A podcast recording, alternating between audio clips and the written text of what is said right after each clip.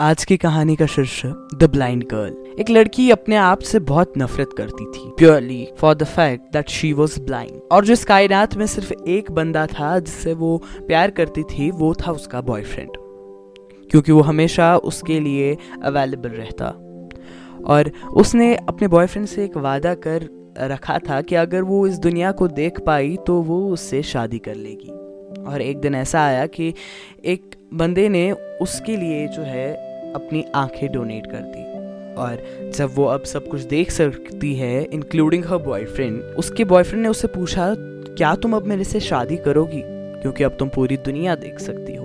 और वो लड़की जो है, शौक में रह गई, जब उसे पता चला कि उसका बॉयफ्रेंड जो है, वो भी अंधा है। और उसने उससे शादी करने के लिए मना कर दिया। उसका बॉयफ्रेंड उधर से रोते रोते चला गया।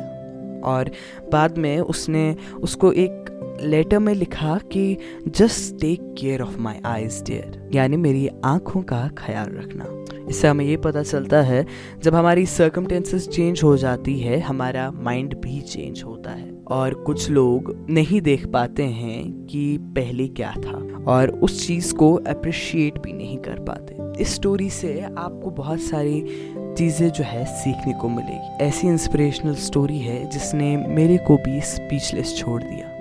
आप सुन रहे हैं लेट्स स्माइल मैं हूँ आरजय शामिनवानी स्टे ट्यून्ड अल्लाह हाफिज़।